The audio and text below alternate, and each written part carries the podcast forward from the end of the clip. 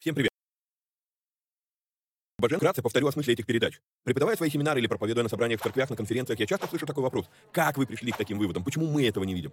Я заметил, что у людей в голове часто лишь набор вырванных из контекста строчек из Библии. Нет какой-либо системы, нет всей картины Писания в деталях. Многие слепо доверяют догмам, не проверяя, есть ли у них библейское основание.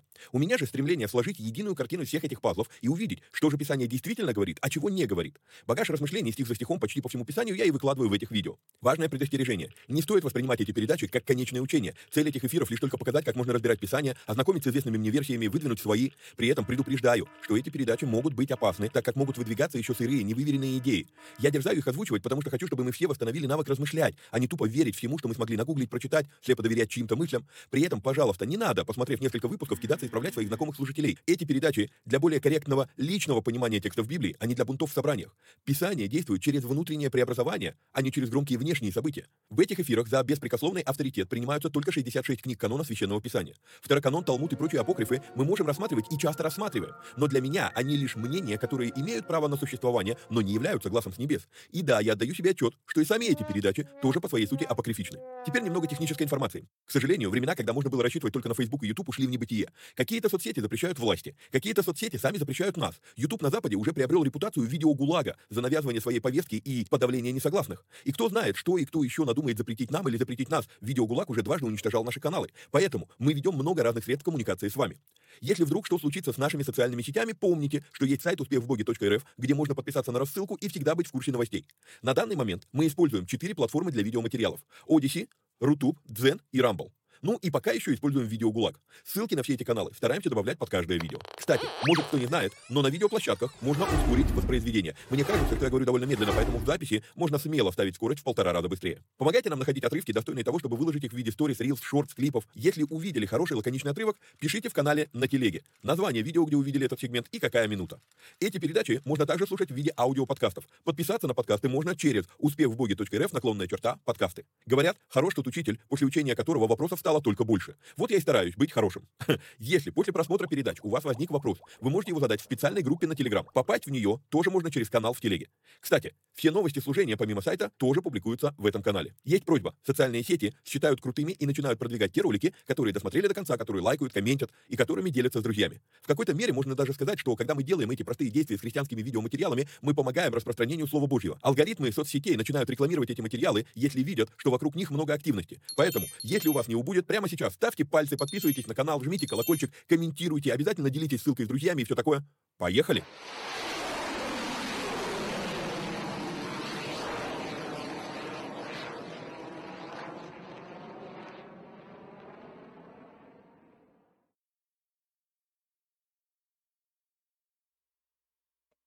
Ну что, привет всем отважным вникателям. Судя по всем индикаторам, у нас все в порядке, звук хороший. Мы с вами на черном фоне. Раз мы с вами на черном фоне, то мы в Ветхом Завете. И в Ветхом Завете сегодня мы с вами в книге «Бытие».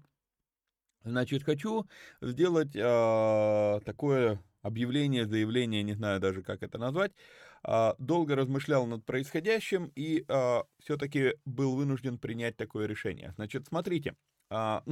Поясню, я сейчас параллельно еще разрабатываю еще 2 программы, на которые уходит огромное количество времени, и в итоге я не успеваю все-таки, у меня не то, что не успеваю даже во времени, у меня головы не хватает вести сразу 3 потока «Повникай». А у нас сложилось такое обстоятельство, что у нас идут 3 потока. Один поток идет «Бытие», версия 2.0, как я это для себя назвал, то есть мы переделываем книгу «Бытие» заново, вот. Второй поток — это то, как мы обычно шли по исследованию Ветхого Завета, мы дошли до первой книги «Царств», 2 глава, мы разобрали гимн Анны и застряли там, давно уже туда не возвращался, и 3 поток — это Новый Завет, мы идем, мы сейчас в книге «Деяний», вот. Плюс еще, получается, я разрабатываю, делаю видеоверсию сейчас своих семинаров, чтобы вы могли проходить их онлайн без моего приезда куда-либо. Вот. Помимо этого, сейчас готовится еще один проект, просто именно курс финансовой грамотности. Мы будем его делать в партнерстве с еще несколькими людьми, вот, с некоторыми людьми, скажем так. Пока не буду все это приоткрывать завесу, курс обещает быть сильным. И я все-таки еще делаю свой веб-сайт и еще делаю еще один веб-сайт для того, чтобы начать делать уникально на английском. Поэтому получается, что, перегруз полный, проектов слишком много. Ну вот, плюс ко всему к этому, надо еще как-то работать и зарабатывать на жизни. Вот, поэтому, я решил так, что первая книга царств у нас будет висеть, в принципе, до лучших времен. Сори, пока мы не доделаем книгу «Бытие», я не вернусь в первую книгу царств. Мне в какой-то мере даже легче от этого решения, потому что я уже предупреждал, что когда доходишь в тот период, то там непонятно, что говорить, там передачи могут превратиться вообще в чтение текстов без комментариев, и все. Вот. Поэтому, может быть, таким образом я выиграю себе немножечко времени. Знаете, честно скажу, многие годы книги пророков, больших пророков, малых пророков, для меня были закрыты, за редким исключением. Допустим, книга Иаиля, она, я думаю, Бог это сделал, что она развернулась действительно мне и стала частью семинара «Деньги по-библейски», вот, потому что это, там очень много именно о материальном состоянии человека говорится в этой книге, вот. Но за последний, вот этот год я читаю книги пророков, и я реально начинаю видеть очень много там важнейших моментов, вот, поэтому, может быть, мы некоторое время выиграем, и это поможет нам сделать передачи по периоду царств более, скажем так, емкими, более насыщенными. Тут еще такой интересный момент в том, что я увидел мощную вещь, которая, если мы смотрим на Писание с точки зрения хронологической, то есть пытаясь поставить все, что, все более-менее в том порядке, в котором это есть, я понял, что вообще книгу Библии надо читать, всю книгу Библии, книгу Бытие надо начинать читать не с Бытие 1.1. И у меня такое, что ж теперь делать, Бытие версия 3.0, что ли, переделывать передачи заново? Вот, то есть, это я все к тому, что мое внутреннее, мое личное осмысление, развитие в понимании текстов Библии, оно идет намного быстрее, чем я успеваю делать эти передачи, и такое состояние иногда хорошего раздрая, то есть, да что ж теперь все заново, что ли, еще раз заново переделывать. Вот, окей, ладно, хорошо. Значит, напоминаю, что будет полезно, что нужно поддержать эти эфиры материально, эти передачи. Вот. Огромное спасибо тем, кто это уже делает. Вы прям сильно помогаете действительно продолжать эти передачи делать. Вот. Можно поддержать эти передачи переводом по номеру 999-832-0283. Вот. Также у нас с вами уже стало традиционно объявление, что у нас открыт платный канал «Вникай премиум», в котором мы выкладываем переводы нашего любимого епископа Тиди, полные версии проповедей. Вот, выкладываем раз в 2 недели, не так часто. Вот, приглашаю вас туда. Последняя проповедь, что мы перевели, сейчас уже переводим следующую, но последняя проповедь прям была реально очень мощная, очень сильная. Несколько человек мне прям одновременно написали, что прям реально проповедь, которая заставляет как минимум задуматься, а вообще серьезно вызывает людей к покаянию. Он очень мощно проговорил по поводу нашей неблагодарности тому, что Бог нам дает. Вот, за то, что Бог нам дает. И эта неблагодарность, она порождается очень интересным моментом, который, я никогда так в Писании не видел, как он показал это в Евангелиях, что ученики фокусировались на том, что они потеряли, а не на том, что они приобрели. Вот, Короче, приглашаю туда. Вот, помимо этого, в группе, ну, пока еще мы ее называем «Вникай премиум», скорее всего, она будет называться УВБ, «Успех в Боге премиум». Вот, а помимо этого я там выкладываю свои какие-то вот размышления над текстами, которые не входят во «Вникай». Вот, и, ну, там задали, вот, допустим, сейчас задали вопрос, очередной раз вернулись к вопросу о крещениях, что как бы... ободрило меня, побудило, наверное, будет правильное слово, побудило меня прийти, ну, сделать все-таки уже свое собственное исследование темы крещений. И выкладывать я его буду, скорее всего, только в премиальной группе, потому что, ну, там многое, что придется переосмыслить относительно крещения как такового. Вот, так что это добро пожаловать туда. Напомню, что там есть 2 недели, то есть вы можете зайти в эту группу, посмотреть, оглядеться, то есть надо ли вам это или нет, прежде чем участие станет платным. Хорошо, ну а теперь все объявления сделаны, все, что надо было сказано. Значит, теперь мы с вами возвращаемся в книгу «Бытие». Остановились мы в прошлый раз на 8 стихе, но по 8 стиху я сказал не все, что надо было сказать. Что-то будет повторением. Тем людям, которые уже позже намного будут смотреть, они вот по мере того, как я выкладываю передачи, может быть, даже покажется что-то повторением, потому что, ну, вы будете слушать это подряд. А тем, кто сейчас вот, ну, смотрит эти передачи по мере их выхода, надо напомнить вообще, о чем речь, потому что целый месяц не было черных эфиров. Вот, даже больше месяца уже. Итак, значит, мы с вами разобрали историю Каина и Авеля. Мы посмотрели, что, ну, дошли до момента, когда Каин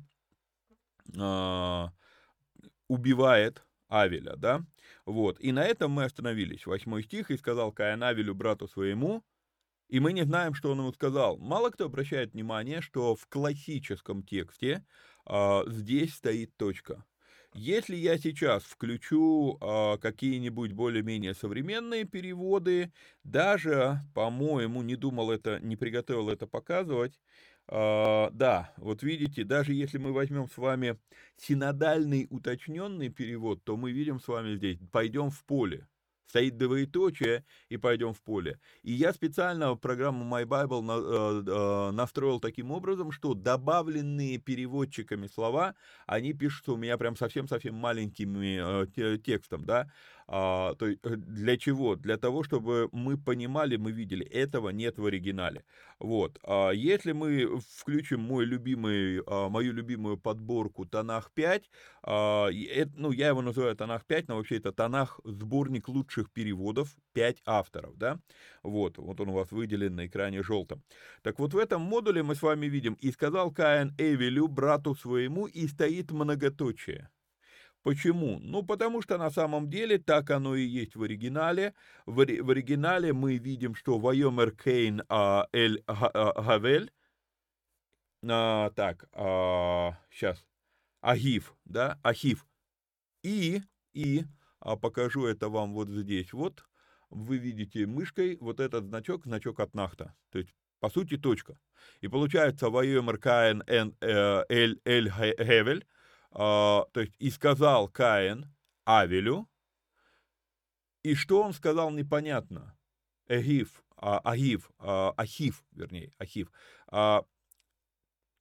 Когда были. Все, вот брату своему, и все. И что сказал? От Нахта. Точка. Вот. Поэтому здесь синодальный перевод действительно верен. Кстати, посмотрим, что нам скажет РСП. Ну, а РСП, как обычно, перевод фантазеров. Вот. Хорошо. Что можно сказать по 8 стиху? Я в прошлом эфире черном я говорил, что, может быть, Каин сказал Авелю то, что Бог ему сказал. Да, что если ты делаешь добро, то не поднимаешь ли лица, или то не будешь ли принят. В другом переводе это звучит «не будешь ли прощен», что ему дана власть над грехом, сказано, что «но ты господствуй над ним», да, то есть мы это с вами разбирали, довольно-таки длительный разбор был. А если не делаешь доброго, то у дверей грех лежит, он влечет тебя к себе, но ты господствуй над ним. Может быть, Каин сказал Авелю вот это. Потому, на мой взгляд, это логично. Еще раз напомню, что изначально в тексте не было разбивки на стихи. Изначально в тексте это был единый поток. И для меня, вот эта взаимосвязь 7 и 8 стиха, она выглядит логично. Если делаешь доброе, то не поднимаешь лица, если не делаешь доброго, то у дверей грех лежит, он влечет тебя к себе, но ты господствуй над ним. И сказал Каин Авелю, брату своему. И вот она точка. То есть, и раз сказал Каин Авелю, брату своему, может быть. А потом проходит, возможно, какое-то время. Может быть, Каин это забывает уже со временем. Может быть, это было и сразу. Мы не знаем. Мы просто с вами видим начало новой истории. Оно здесь идет посреди стиха. Вот. И когда они были в поле, еще раз вам напомню, стихи, разбивка на стихи — это человеческое изобретение. Это было сделано намного позже, не в то время, когда это записывалось. Когда эти тексты были записаны, они писались сплошным потоком, без разбивки на стихи. И поэтому, когда вот разбивали на стихи, я допускаю, что ошибка могла быть, что 8 стих должен был начаться со слов «и когда они были в поле». Потому что здесь вот это логичнее, что это начало некой новой истории. «И когда они были в поле, восстал Каин на Авеля, брата своего, и убил его». Вот. Я уже вам говорил, что иудаизм пытается превратить эту историю в метафору. Каким образом? Они говорят, что, на самом деле Каина и Авеля не было. Кстати, чтобы вы понимали, когда я говорю что-либо в ракурсе иудаизм говорит, и иудаизм там преподает и так далее, важно понимать одну простую вещь. Иудаизм не является,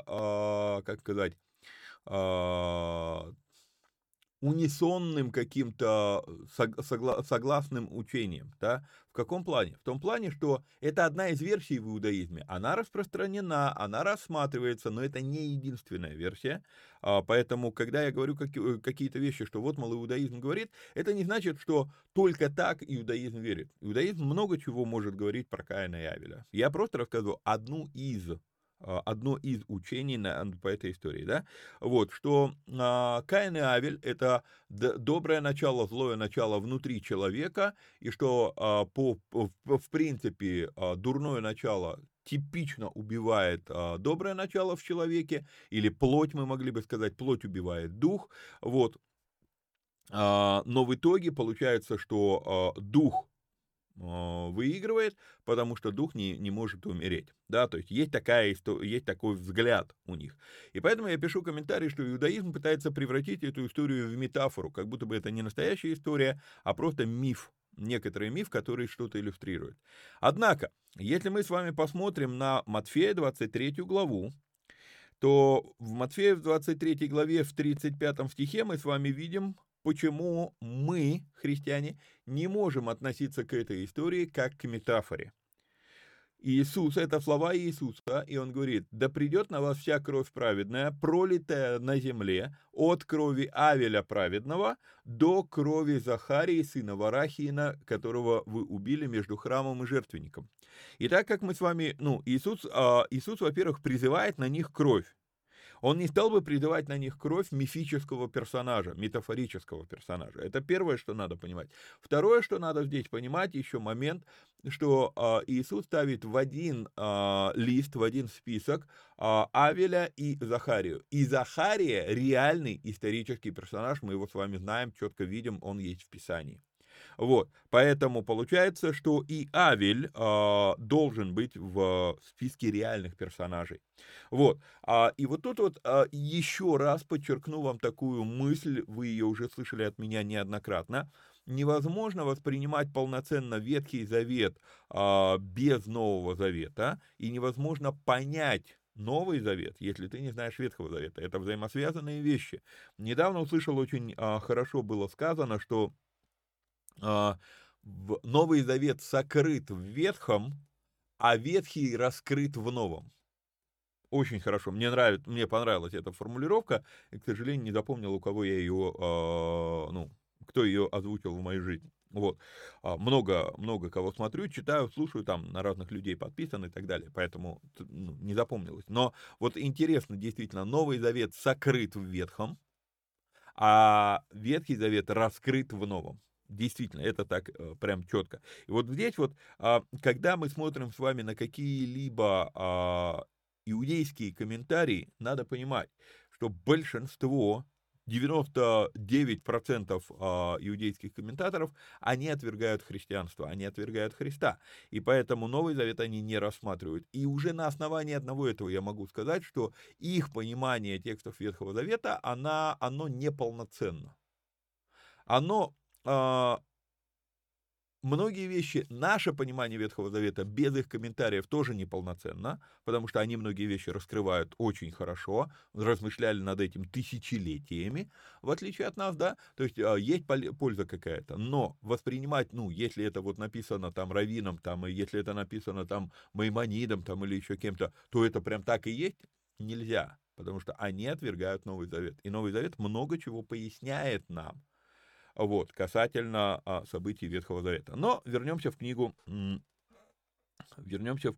«Бытие».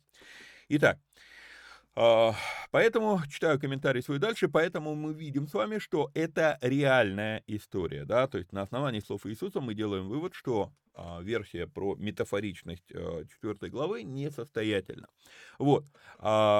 Еще один момент. Долгое время меня, это, наверное, будет правильно сказать, шокировала мысль о том, что первое в мире убийство совершено на религиозной почве. Сейчас уже, сейчас уже я ушел от этой мысли, но выкинуть я ее не могу. То есть, а если это действительно было на религиозной почве? Мы еще поговорим с вами об этом.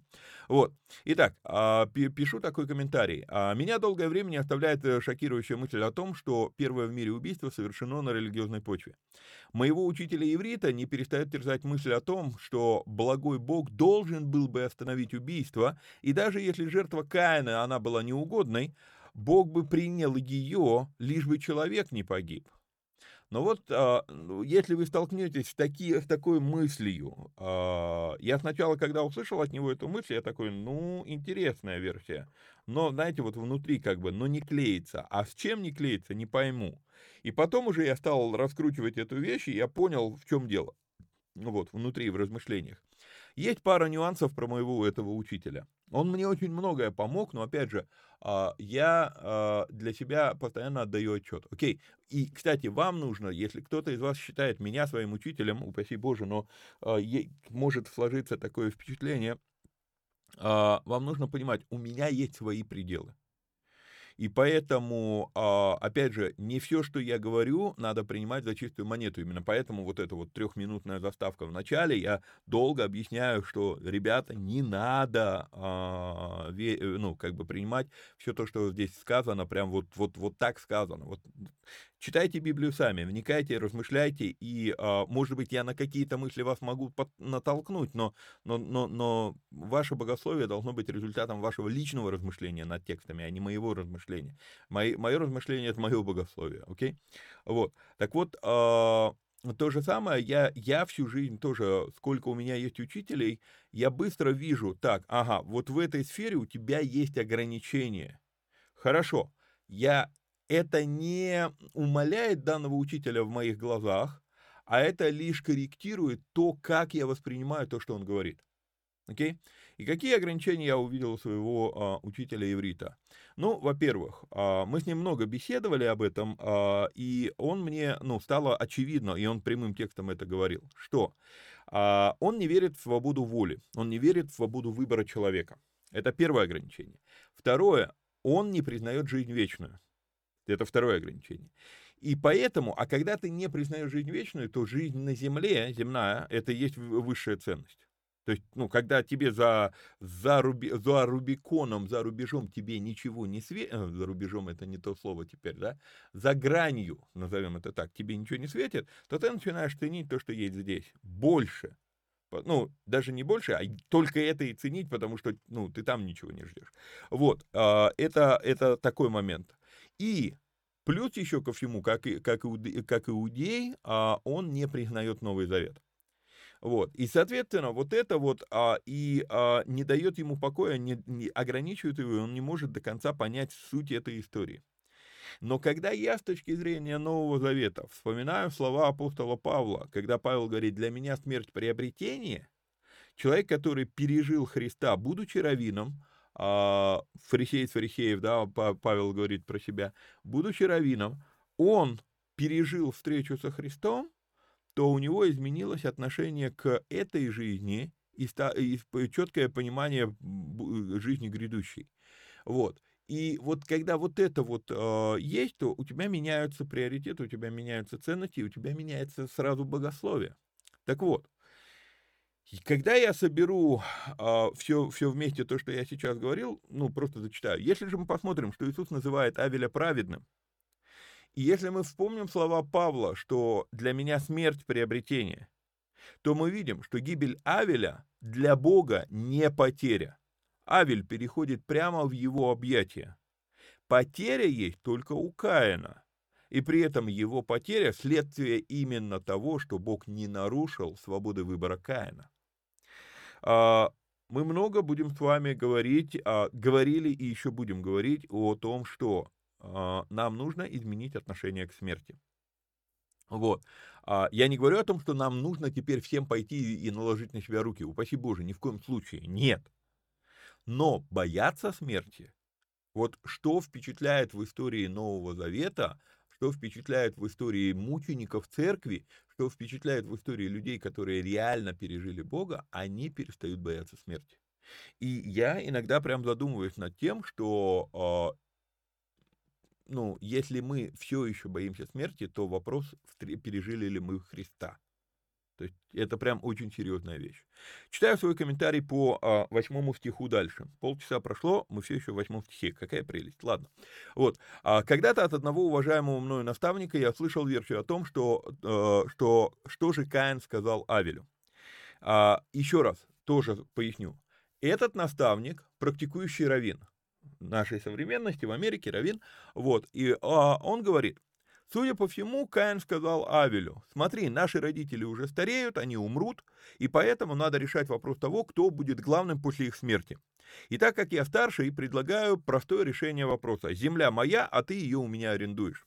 Вот. Я, когда услышал от него эту версию, она интересная. Я задумался, может быть, действительно Каин сказал Авелю такие вещи. Но, знаете, не клеится, а опять не понимаю, что не клеится. И буквально несколько часов назад я понял, в чем криворукость этой версии. Она продиктована современными реалиями. Мы сегодня с вами, и это один из ярких примеров того, как современный контекст искажает наше восприятие библейских текстов, мешает нам понять библейские тексты. Мы сегодня с вами постоянно живем в состоянии, что кто-то рядом постоянно стареет, мы стареем, люди постоянно умирают, мы видим, что жизнь смертельна, вот, что это логическое завершение нашего земного пути, мы это видим постоянно, мы видим процесс старения, как у себя, так и у других людей, и поэтому мы допускаем, что Каин мог сказать Авелю вот эти вещи. Однако, откуда Каину знать все это? Зачитаю комментарий. Кривость этой версии продиктована современными реалиями. Мы все знаем, что такое возраст и смерть. Но откуда Каину знать эти вещи? Он не в курсе, что такое смерть. Он не видел еще смерти. Я имею в виду смерти человека. Вот. Что такое возраст? Он тоже не знает. Потому что... Дальше мы с вами прочитаем, начало 5 главы, мы прочитаем, что конец 4 главы и потом начало 5 главы, когда родился Сиф, вместо Каина и Авеля у Адама и Евы, Адаму было всего 130 лет, а всего Адам прожил 930 лет. Поэтому относительно всего периода жизни Адам еще совсем молодой. Когда Каин и Авель уже выросли, Каин убивает Авеля, и потом рождается Сиф. И Адаму в этот момент всего 130 лет. То есть, понимаете, нелогично, не клеится. Каин не мог видеть, что его отец и мать стареют. Не мог. потому что 930 лет прожил Адам. То есть процессы старения намного медленнее, мы это будем с вами обсуждать, когда дойдем до книги, до потопа, Нового потопа, мы будем это с вами обсуждать. Процессы старения были намного медленнее, чем мы видим их сегодня. Вот, поэтому эта версия тоже, если вы столкнетесь с этой версией, то я не вижу состоятельности в этой версии. Двинулись дальше. И сказал Господь Каину: где Авель, брат твой? Он сказал: не знаю, разве я сторож брату моему? Еще раз, мы это с вами видели, когда Бог задает вопрос Адаму: Адам, где ты? Бог не нуждается в информации от нас, Он всеведущий, Он все знает.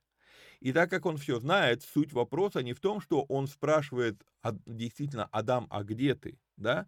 Он задает вопрос, давая Адаму шанс покаяться.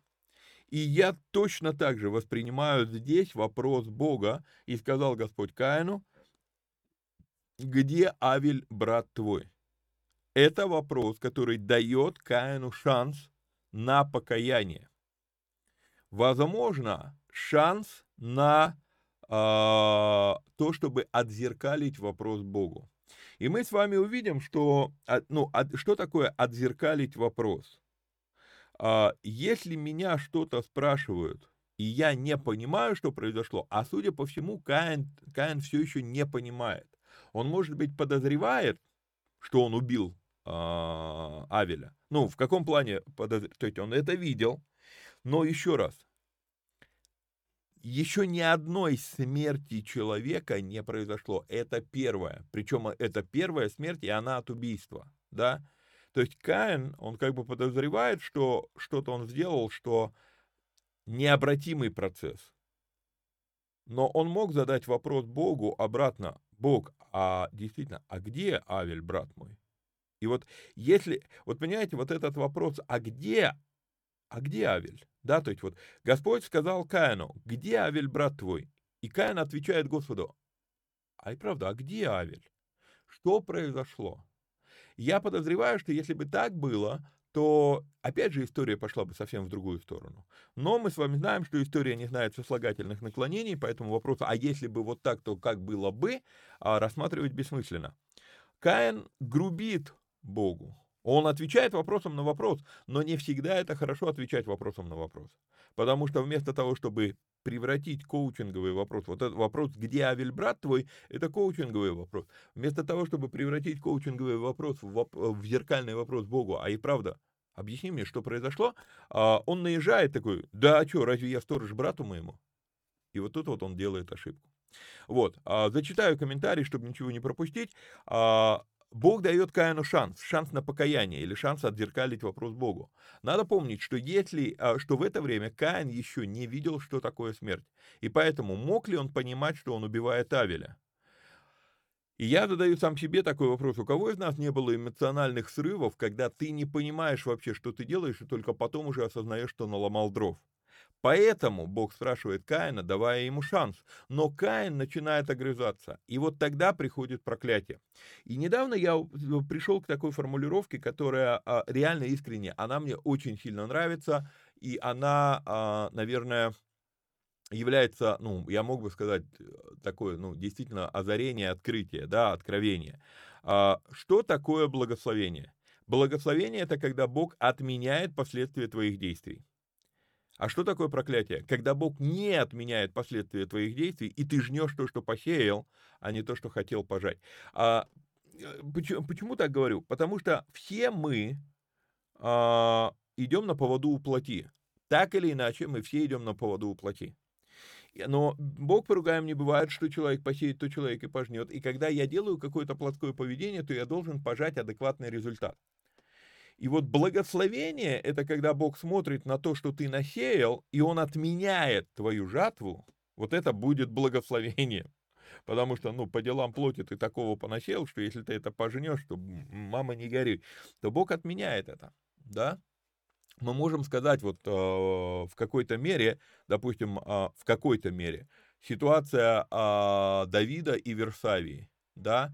Окей, да, их первый совместный ребенок умирает, но зато их следующий совместный ребенок, он становится царем после Давида, да, то есть, и вот получается, что в какой-то мере можно сказать, что Бог отменил жатву Давиду, и это оказалось благословением, понимаете, вот. А когда Бог не отменяет эту жатву, то вот это и есть проклятие. То есть ты жнешь то, что ты сам насеял.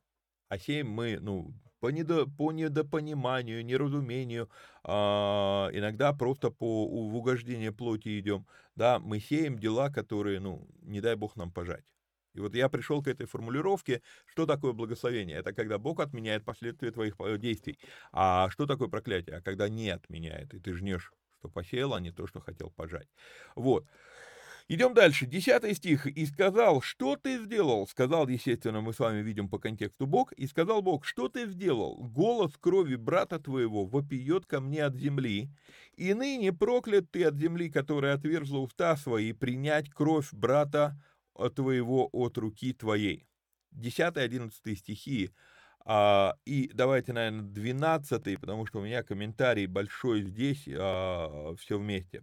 «Когда ты будешь возделывать землю, она не станет более давать силы своей для тебя, и ты будешь изгнанником и скитальцем на земле». Итак, 3 стиха, да, 10-й, 11-й, 12-й. Первое, что я пишу по 10 стиху. Любопытно, что получается, что Бог не все рассказал Адаму о том, как устроен этот мир. Трудно себе представить, что Бог не успел, скорее не стал. Трактовать это можно по-разному, но факт есть факт. Каин не знал, что будет голос свидетельства против него из-за пролитой крови. Постановление, что кровь равно душа, появится намного позже в Библии. И, возможно, Каин этого, он мог этого просто не знать. Еще раз я возвращаюсь к этой мысли, Каин еще не знал, что такое смерть, и тем более он не понимал, что возможно убийство. Вот. Поэтому это появится намного позже. И в то же самое время мы здесь с вами в 10 стихе, не знаю, обращали вы на это внимание или нет, но в 10 стихе мы с вами видим первое упоминание бесконечности души. Даже в отрыве от тела она продолжает взывать.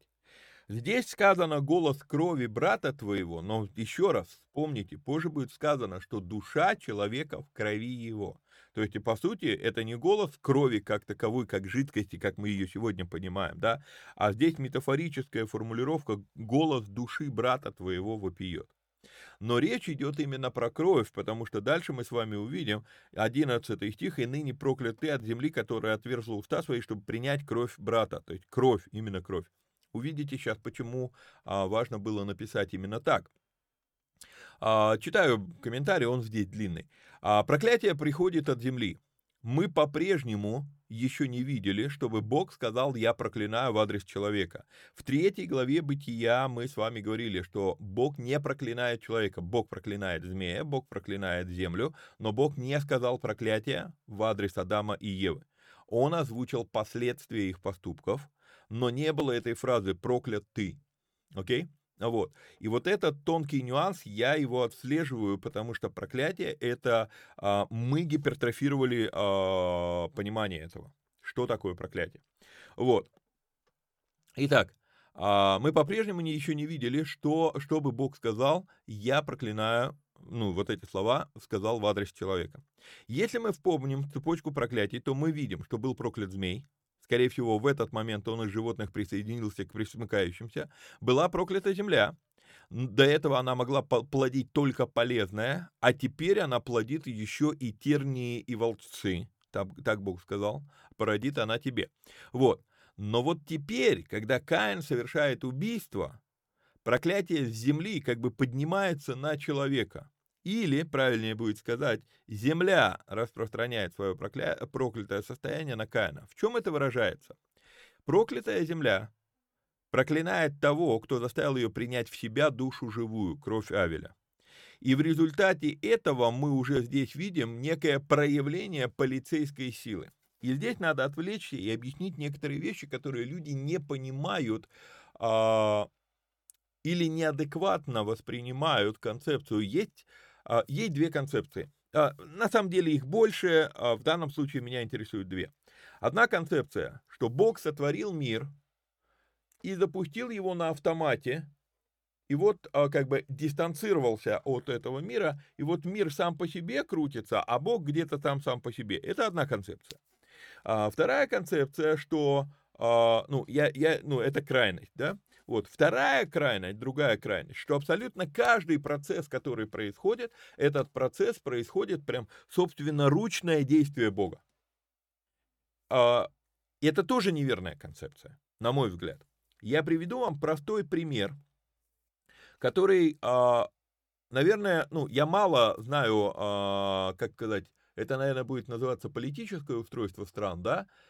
Я мало стран знаю подробно политическое устройство, или юридическое будет, разберитесь сейчас сами, к какой сфере это относится, но те страны, которые я знаю, я везде наблюдаю одну и ту же вещь. Есть законодательный орган, в нашей стране, допустим, это Дума.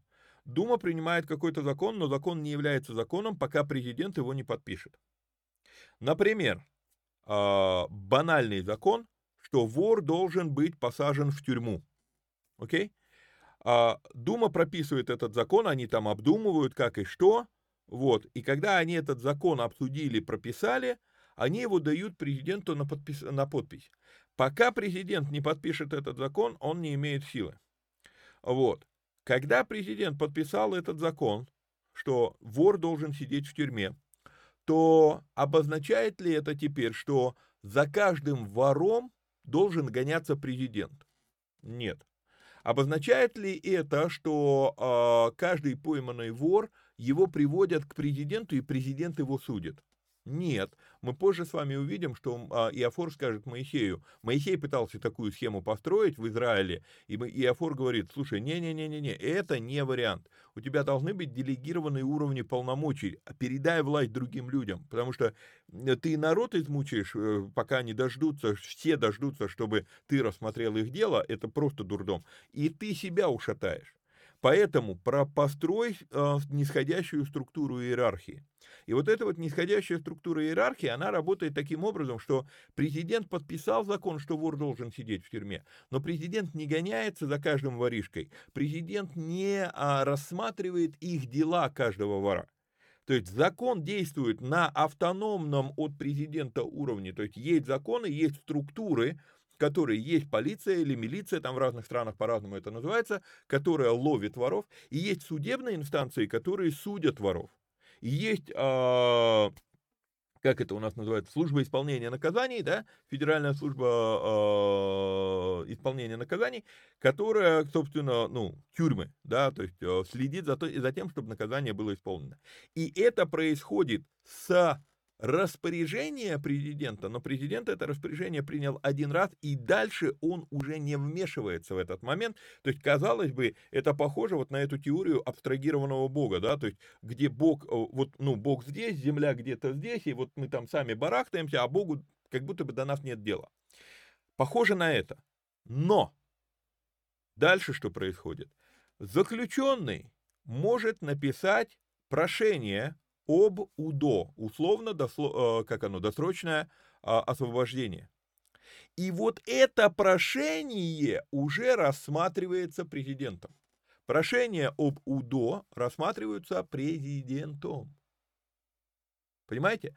Поэтому получается, что есть структуры, и я понимаю так, что в духовном мире точно так же это все построено, есть структуры, которые автономно следят за исполнением законов, закона Божьего, да, то есть вот есть законы, как будет действовать этот мир. Я не говорю сейчас про закон как, кодекс, да, свод каких-то там решений, а закономерности, да, то есть что человек посеял, то человек и пожнет. Это не Бог следит, чтобы каждый раз ты пожал, это действие, это закономерность, это Бог один раз подписал это установление, и оно работает автономно в данном случае от Бога. Окей? Но теперь, когда мы молимся, когда мы просим, и вот это вот «Боже, благослови меня, отмени мою жатву, я насеял плохих дел, отмени мою жатву», это как будто бы вот это вот УДО. И и молитву рассматривает Бог, то есть Бог вовлечен. Понимаете? То есть есть вещи, которые происходят автономно и не требуется Божье действие для этого. И скажем так, наверное, если мы говорим про ФСИН, да, Федеральную службу исполнения наказаний, то, наверное, будет слово наказание, да. То есть то, что земля передает свое проклятие Каину, это автономная деятельность. То есть это, Бог так установил, что оно так будет, но не Бог собственноручно натягивает, как сапоги на Каина, вот это проклятие от земли. Это просто Каин уже вступил на территорию действия автономных законов. Вот. И у нас есть эта фраза, да, что незнание закона не освобождает от ответственности. Знал Каин о последствиях этого или не знал? Есть закон, есть закономерность, которая работает независимо от нашего ведения. Знаем мы об этом или нет. И вот это важно понимать, что то, что здесь происходит, именно вот это автоматически, то есть теперь происходит, ныне проклятые от земли. А это не, я не вижу, чтобы Бог это говорил. И он не говорит, ты проклят от меня. Он говорит, ты проклят от земли. Земля передает тебе это проклятие. И теперь опять я вижу функцию Бога, которую Бог объясняет. Смотри, вот последствия. Ты сделал, я тебя предупреждал. Грех лежит у дверей. Но ты господствуй над ним. Ты мог этого не делать. Я дал тебе власть этого не делать. Но ты это сделал. Теперь смотри, какие будут последствия. И вот тут вот, получается, земля проклинает Каина. Проклят ты от земли. Окей, читаем дальше. То есть это вот вопрос о появлении полицейской силы. То есть полицейская сила — это когда президенту не приходится вмешиваться в каждое правонарушение. Для этого есть автономная, условно автономная инстанция. Окей, вот здесь то же самое. Вот, теперь... Поясню еще раз эту мысль. Да? В результате мы уже видим появление полицейской силы. Не Бог не дает обеспечения проклятому землей человеку. Сама земля отказывается его кормить. У вас этот текст на экране. «Ныне проклят ты от земли, которая отверзла уста свои принять кровь брата твоего от руки твоей. Когда ты будешь возделывать землю, она не станет более давать тебе силы своей для тебя. Возделывать ты ее будешь дальше». Я сказал, ты создан, чтобы возделывать землю, и ты будешь ее возделывать. Но теперь силы она тебе не будет давать. Окей? Вот, это тонкая вот эта грань, которую надо увидеть. Не Бог не дает обеспечения проклятому землей человеку, сама земля отказывается его кормить. Его труд становится безрезультатным. Любопытно, что земля в какой-то степени становится агентом проклятия. Будучи сама проклята, получает полномочия его распространять, проклятие. Вот. И прежде чем сказать следующую вещь, очень важно, я хочу нас предостеречь от идолопоклонства. Я просто хочу показать некоторую параллель, которая что-то нам пояснит, но упаси Боже нам поклоняться теперь земле. Окей? Зачитаю. Хочу предостеречь нас от идолопоклонства. То, что я сейчас скажу, просто как некая параллель. Бог Отец. Мы это все с вами знаем. Но тогда получается, действительно, можно сказать, что земля мать. Потому что Бог собрал прах земли. Мы это обсуждали недавно в премиуме, был разговор об этом. Бог собрал прах земли и сотворил человека из земли. То есть получается, как Бог Отец, земля мать, да, то есть вот некая такая параллель. И мы видим, что земля начинает передавать свое проклятие человеку. За что? За неуважение к матери. И вот тут вот она, мысль такая пограничная, но она становится понятнее суть событий, а вот здесь вот. Земля не создана пить кровь, в кавычках, да, она создана пить воду. Человек создан, чтобы поить ее водой, а Каин напоил ее кровью. Понимаете, то есть как бы Каин собственную мать напоил кровью той, которую она и породила. Буквально одно поколение назад, Адам и Ева, их сын Каин и их сын Авель. То есть буквально одно поколение назад земля только-только родила эту кровь, земля только-только родила эту душу, да, совместно с Богом. И теперь Каин заставляет мать пить кровь, а не воду. Кровь того, что она сама породила. Вот. И возможно, поэтому голос крови взывает, потому что земля страдает. Я не хочу наделить землю какими-то живыми характеристиками, но в духовном плане вот некая параллель. И мы с вами увидим, как это перекликается в Новом Завете, это Римлянам 8 глава.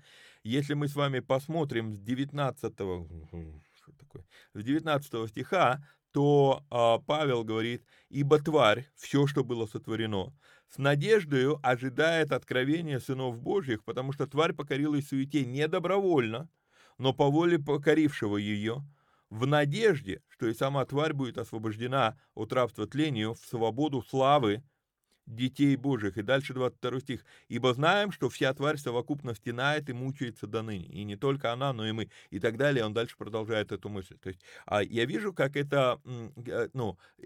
тварь стенает, это начинается аж с момента Каина, аж со времен Каина.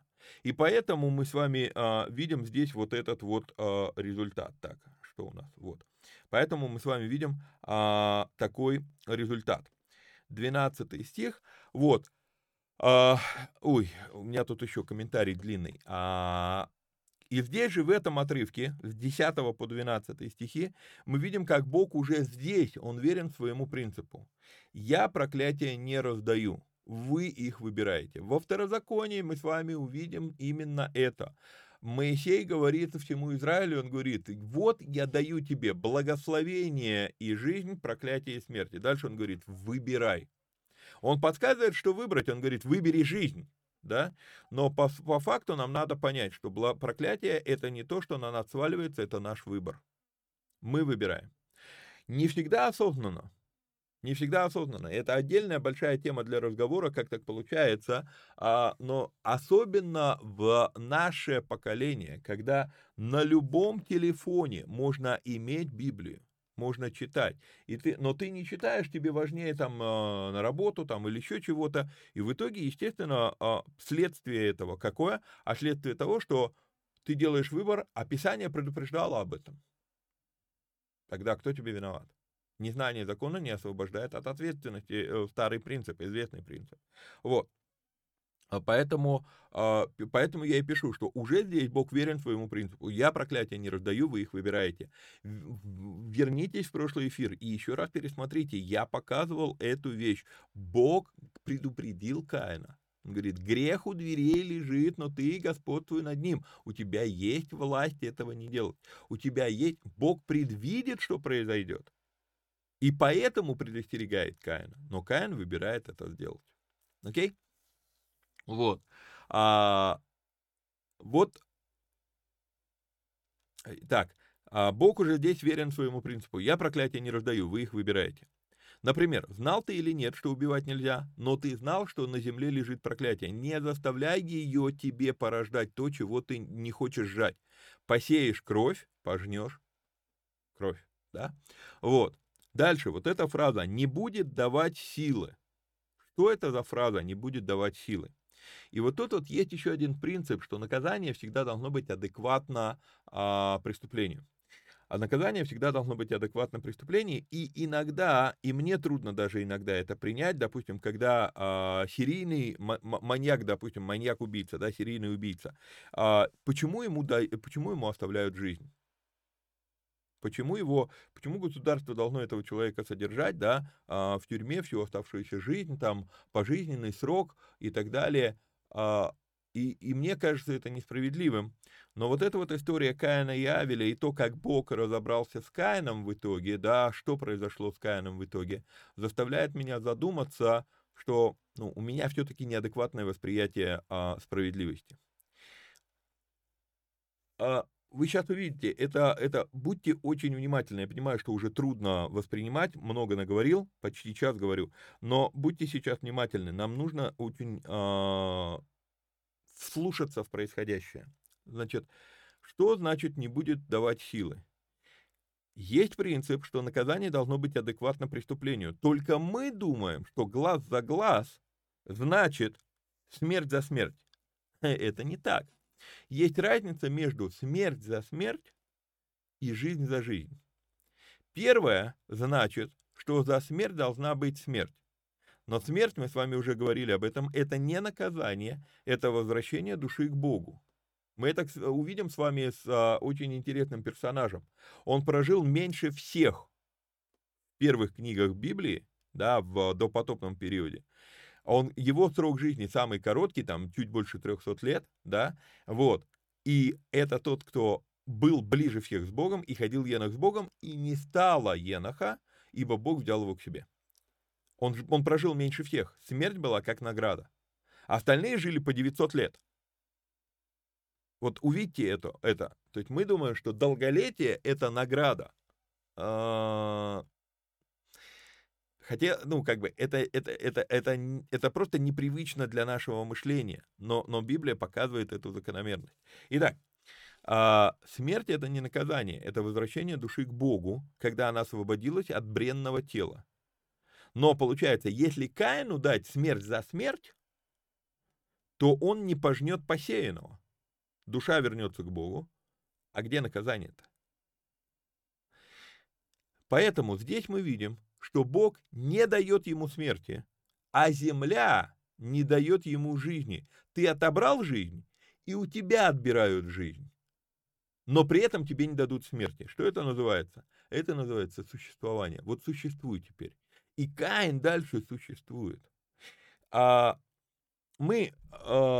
тут у меня есть такое желание забросить вам такой вызов. Мне интересно, кто из премиума смотрит эти эфиры и досмотрит до этого момента. Напишите в группе в премиуме, что я обещал показать вам мощный урок, как вот это применимо к бизнесу. Вот интересно просто, сколько людей, не кто первый напишет в премиуме об этом, а сколько людей из премиума смотрят передачи «Вникай», а досматривают до конца, потому что сейчас уже конец передачи, судя по времени, да, вот мне интересно, вот сколько людей в премиуме мне напишут, что я обещал показать, как ситуация Каина связана с нашим бизнесом. Просто напишите мне, просто любопытно. Вот, ладно, двигаемся дальше. Закончим эти три стиха.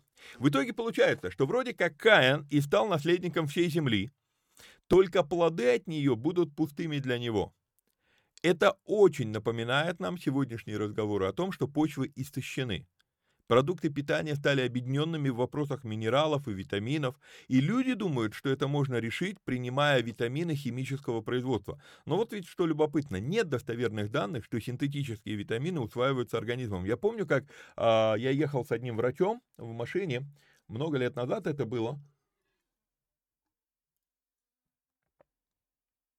Вот, мы сотрудничали тогда, я занимался продажей медикаментов по аптекам, вот, а он врач, и он был хозяином нескольких аптек в Волгограде, вот, и так как мы с ним земляки, мы с ним подружились, то есть это уже было больше, чем просто деловые отношения, вот. И однажды мы ехали с ним на машине, и что-то слово за слово разговор пошел, и я сказал что-то про витамины, и он говорит, слушай, тебе надо понимать одну простую вещь. Витамины – это бизнес. Доказанных медицинских фактов о том, что действительно витамины вот прям 100% работают, нет. Вот которые мы потребляем внешне. У многих это срабатывает на уровне плацебо, у многих это срабатывает по принципу, настолько организм истощен, что действительно хоть что-то взять, да, как говорится, от дохлой овцы хоть шерсти клок, вот, но химические, синтетические витамины — это не то, что нужно организму, и организм не факт еще, что способен их переваривать. И я запомнил этот разговор с ним, на все эти годы. То есть я понимаю, что можно, конечно, купить баночку. Думаю, что многие из вас обратили внимание, у меня на локтях есть какие-то вещи. И я заметил, что когда я начинаю пить витамин B6, по-моему, они проходят. Вот, то есть, окей, это работает. Но по-прежнему, то есть какие-то витамины я принимаю, но по-прежнему я лучше съем яблоко, чем я выпью какую-то таблетку. Да, то есть, просто, вот эти все разговоры о том, что ну, там, вот, земли, там, как это, обедненные, да, почва обедненная, продукты обедненные, поэтому нам надо теперь вот пичкать себя целыми ящиками, там, всех этих таблеток, витаминок, БАДов и так далее, и так далее. Постоянно наталкиваюсь на то, что это плацебо, это плацебо, это плацебо. А вот проблема обедненных почв, она решается даже не удобрениями. Проблема обедненных почв решается, согласно Писанию, отказом от бытовых убийств и прочих грехов против Бога. Вот эта история, она очень уместна, она очень актуальна, и нам надо быть внимательным, что именно когда Каин проливает кровь невинную, бытовое убийство, мы с вами в следующем уже выпуске черном эфире будем еще раз говорить, да, про разницу, что есть бытовые убийства, именно они запрещены заповедью «не убей». Вот этот момент, то есть когда вот эта история Каин и Авель, убийство на бытовой или на религиозной почве. То есть мы с вами видим, что Иисус называет его душою праведную Авеля. Соответственно, мы понимаем, что это незаслуженная смерть. И если это незаслуженная смерть, то вот такое кровопролитие и приводит к тому, и я думаю, что по сей день оно так, оно приводит к тому, что земля не дает нам силы. Это надо, задуматься над этим. Вот. Поэтому обогащение земель, оно не решается вопросом удобрения, оно не решается вопросами химических, синтетических всяких там витаминок, оно решается действительно восстановлением морали в обществе. На печальной ноте заканчиваем передачу, но заканчиваем, потому что я думал, что я дойду до конца 4 главы, не дошел до конца 4 главы, будет еще тогда у нас эфир, напомню то, что я говорил в самом начале, мы ставим на бессрочную паузу разбор первой книги Царств. Сейчас я буду двигаться по Бытие и Новый Завет, потому что, пока я готовлю еще две программы другие, у меня не хватает времени на... И просто интеллектуально мозги очень сильно на взрыв идут, когда столько разных тем надо прорабатывать параллельно, одновременно. Поэтому пока я не приготовлю два других этих продукта, мы пока... А сколько времени на это уйдет, я не знаю. У меня 5 семинаров, которые мне надо превратить в видеоформат. При этом мне хочется эти семинары доработать, потому что там получается такая интересная тема, что... Когда я приезжаю к вам в церковь давать этот семинар, любой из этих 5, я всегда ограничен временем, и мне многое приходится не договаривать. Поэтому у меня есть такое желание, если я уже делаю видео-версию этого семинара, то уже сказать прям все. Но понимаю, что все я не скажу никогда. Но, сколько времени уйдет на то, чтобы превратить эти семинары в видео, я не готов сказать. Помимо этого, мы сейчас, напомню, мы работаем над курсом по финансовой грамотности. Это будет курс, направлен не только на верующих, это будет общий такой курс. Мы его составляем с одним моим другом. То есть, когда мы сделаем, тот продукт, когда я закончу видеосеминары свои, запишу, то тогда я вернусь к разбору первой книги Царства. А пока «Деяния» и «Новый Завет». Все, в принципе, если, напомню, что если можете, то было бы хорошо, если бы вы поддержали эти видеопередачи материально. Так, у вас номер телефона на экране. Напоминаю, что надо подписаться, лайкнуть, прокомментировать, поделиться ссылкой. До следующей встречи. Вникайте самостоятельно. Всех вам благ и благословений. Пока-пока.